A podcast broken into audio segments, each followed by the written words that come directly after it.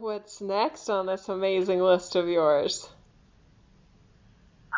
I was curious about, um, you know, I, I, I, you know, I remember talking to you previously about an experience I had uh, um, on December uh, 12th, and I, I try to think of, you know, um, we're into uh, it's the 11th today, and December 12th.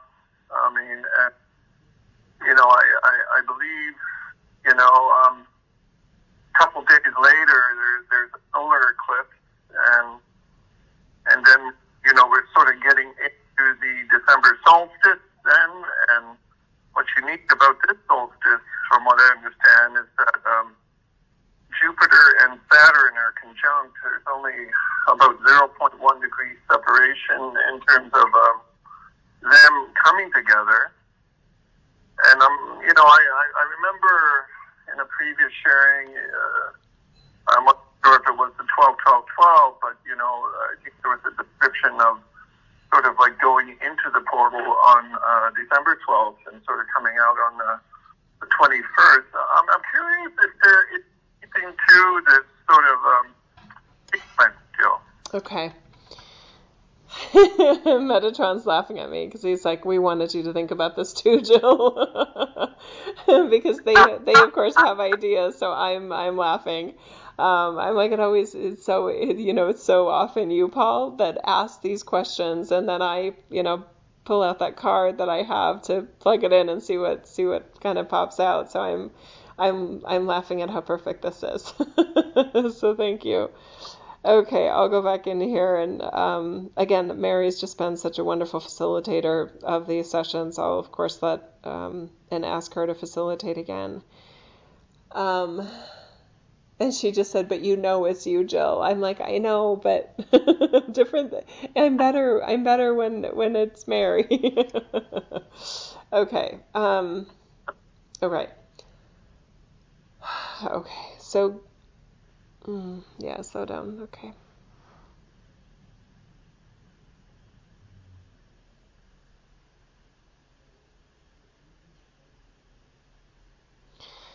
These planetary positions have their own rhythm, right? They have their own, I guess you could look at it as orchestration or you could look at it as self regulation, self leadership, self guided um, nature to them.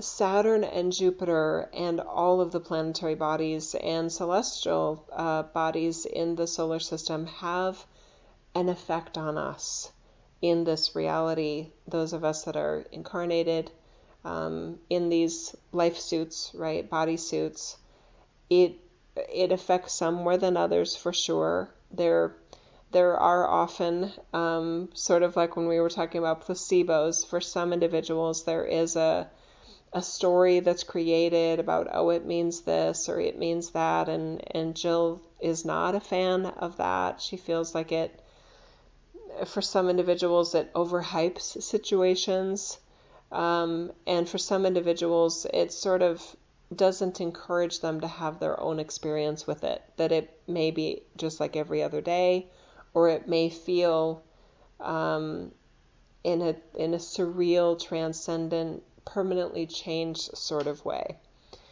Um, so we're excited as as your team and Jill's team, speaking as Mary here, we're excited about this alignment because we know as as we want to offer it, um, there is there is a special directed nature of support for this reality's transcendence. Okay, um, that again will not be chosen by all, obviously, but to those that that do feel a transcendent nature to them, there is a supernatural construct to who and what they feel that they are and how they feel this reality operates. To those individuals, basically like you and Jill and the others, it's very possible that the actual um, days where it looks like Jupiter and Saturn are one from your viewing of the sky, you may feel nothing different um, on those specific days. But you are very likely, and it's highly probable, that you will feel a sense of like, oh, thank God, right? A sense of release, a sense of relief, like pressure, like like uh, like too much pressure in a tire is being let out of it in a relieving, comfortable, increased comfort sort of way. Okay. Um, now, there already have been some of the effects of a sense of smoothness, let's say, of connection, um, smoothness of embodying source energy frequencies that actually was is already happening, but it is related to that alignment, and it is you felt it in that Mary Magdalene series as one example of it. That Mary Magdalene series, from our perspective, was very much timed to assist with the tuning of that alignment between Saturn and Jupiter in your sky in December 2020. Um, otherwise, it would have been fairly unorchestrated in a way. So the the the frequencies, the the sensations of that Mary Magdalene series from our perspective very much um, set a tone for what some individuals sort of wanted more of um, going forward in your reality, not just personally in your life, but available to all, because that's how you guys operate. Um, so there's that part, and then Metatron wants to look at it in another way. Um,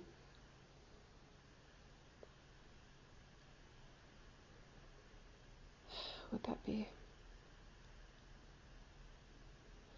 Those overlapping positions is sort of like a clarifying of sight. Um, sort of like when one is, I am so lightheaded right now as Jill. Oh my god, I feel like I could faint, but I'm actually laying down, so this is really cool. Okay, Metatron, go ahead, sorry it can almost feel like when you're looking through binoculars and you have the settings exactly right to see exactly what you want to see. So, this alignment, for some and hopefully many, will feel like the dial settings are just exactly right. And my sense is that when the goal is when the goal is to set the dials as precisely as possible for the source frequencies that you are. And there's a more accurate assessment of what that is and what it isn't, right? That that this might be very transformational for some of you with an ease and grace of source energy and love just flowing through you as you by you for you in a way that you've never felt it before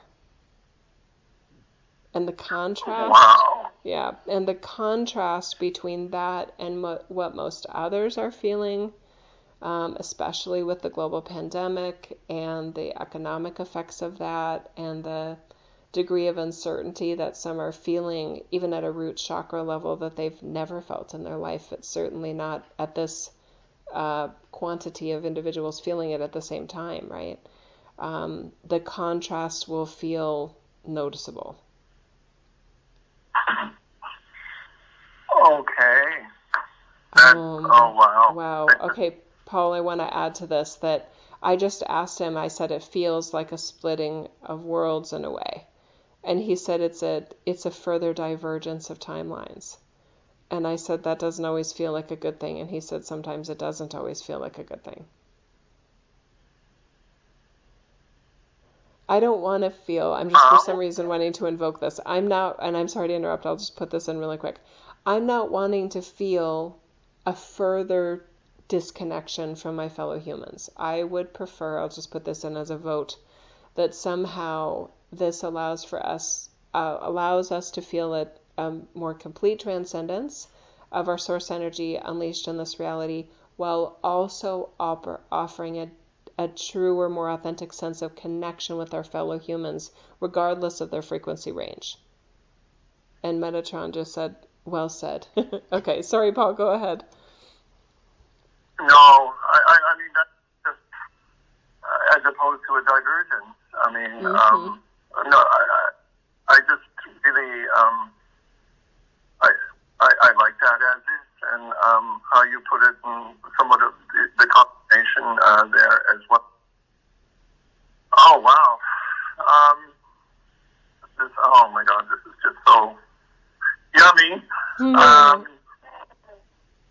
the I, I, I guess you know uh, another area I'm just um, you know I, I often think about our previous sessions and we talked about the Mi'kmaq and you know being of one of twelve original tribes and you know bloodlines uh, of uh, Mi'kmaq people and you know um, we talked about the flag and how the cross, you know, was representative of the divine human structure.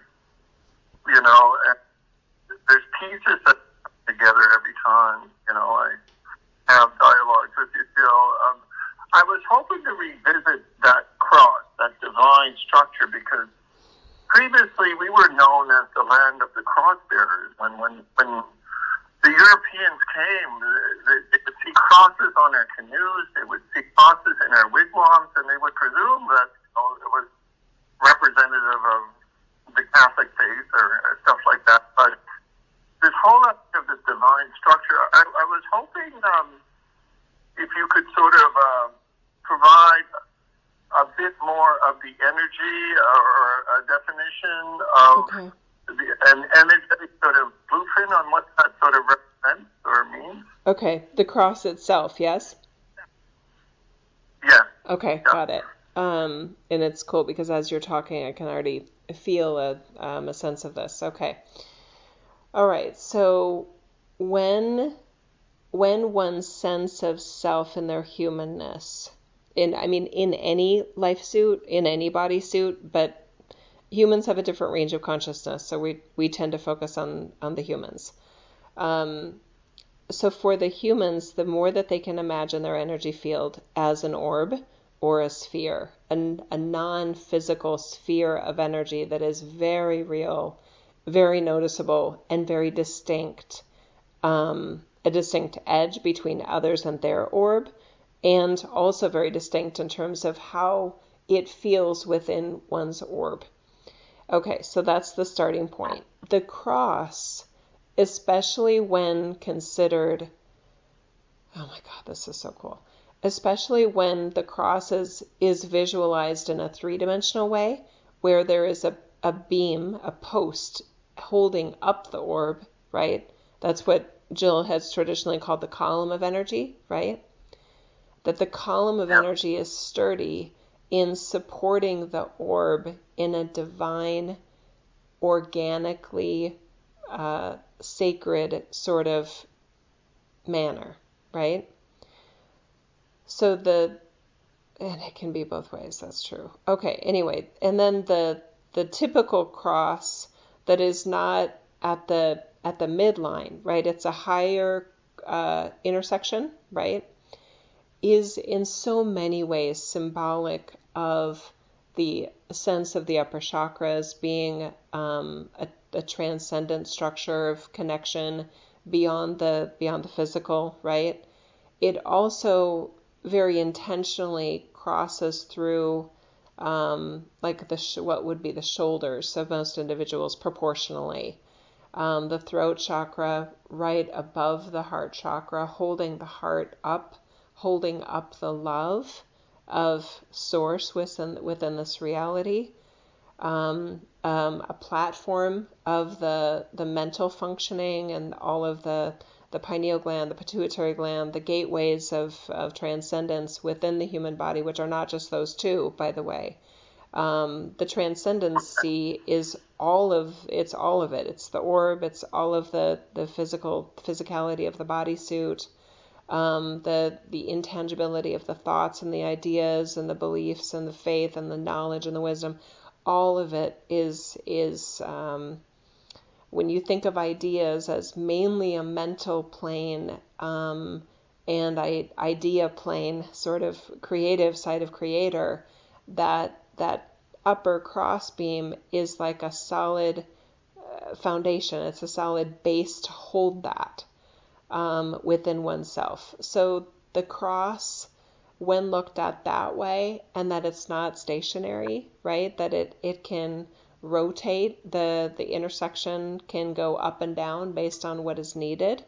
Um, if one's life force energy is, is at a critical point, whether somebody's been in a horrible accident, etc., if one imagines that that, that uh, shorter crossbeam can drop down um, to whatever level of physicality is urgent at that moment, um, that is a wonderful sort of regulating system of, of well being, um, self regulation, self not imposed, but self allowed wellness, um, states of grace, states of perpetual transcendence, etc. Um, that helps. And then the, the spinning rotation of all of it that the that the beam is not it doesn't have square sides it is more of a column um, but it's hard i mean if you imagine it it's hard to depict in an in a 2d image right artistically um, unless it's so a drawing and a artwork etc it's very hard to depict two columns intersecting in the way that the cross does right so it, it one tends to imagine it as the edge is a is a uh, 90 degree angle edge, like uh, beams that have all this, they're all squared. There's nothing about this that's squared. It's wow. right, okay. so it's better imagined as two, two round trees, right, intersecting together. So it is kind of interesting that the the depiction is always squared, um, it, which is so unnatural. Squares are very unnatural in in the natural world squares are very uncommon. Okay, right? If, right? So the, the roundedness, the columnar nature of it, the spherical nature of it, orbital nature of it is so much uh, more accurate. It holds the energy better, is what we want to say. Okay, then. Wow. Thank da, you. Da Vinci is smiling, by the way. He's like, I tried. I tried by putting that ball, you know, the, the image of the, the ball, but still they thought of it as flat. They still thought of it as a circle and not an orb. And he's like, I tried. oh, wow. Yeah, with his, okay. you know, image of man or whatever that he that he did. Um, yeah. And now I'm sort of, uh, I'm sort of noticing that in the temples there are so many angles. Um, and they're just saying, well, I mean, what did you, what, the insides though were curved though, Paul. Do you remember that? A lot of the inner, even in the Valley of the Kings and the Valley of the Queens, there there were a lot of the uh, tombs, quote unquote, were angular. Uh, they were curved. They weren't they weren't as there weren't as many angles. It's hard to build something that's a dome. It's hard. Okay. Yeah. I mean, the pyramids wow. had they had they been able to build it and it held its shape, those would have been domes. But a point is kind of a point.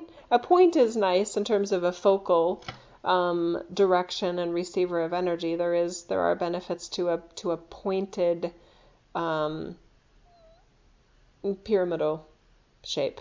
Yeah, interesting. Wow.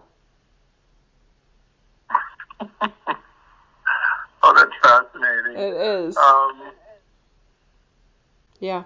Well, Joe. Oh my goodness.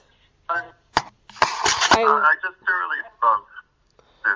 I mean, thank you so much. I mean, oh, no. I, I love this so much. I love you, brother. Uh, thank you. I love you so much. Wow. And happy holidays. I love you. And big hugs to you and to everyone in your community. Thanks so much. I love you too, Jill, and all the best this festive holiday season for you and your family. Thank you. I received that. I appreciate that. Thank you so much. Okay. Okay. Take care, Jill. Bye-bye. Love you. Bye now. Bye.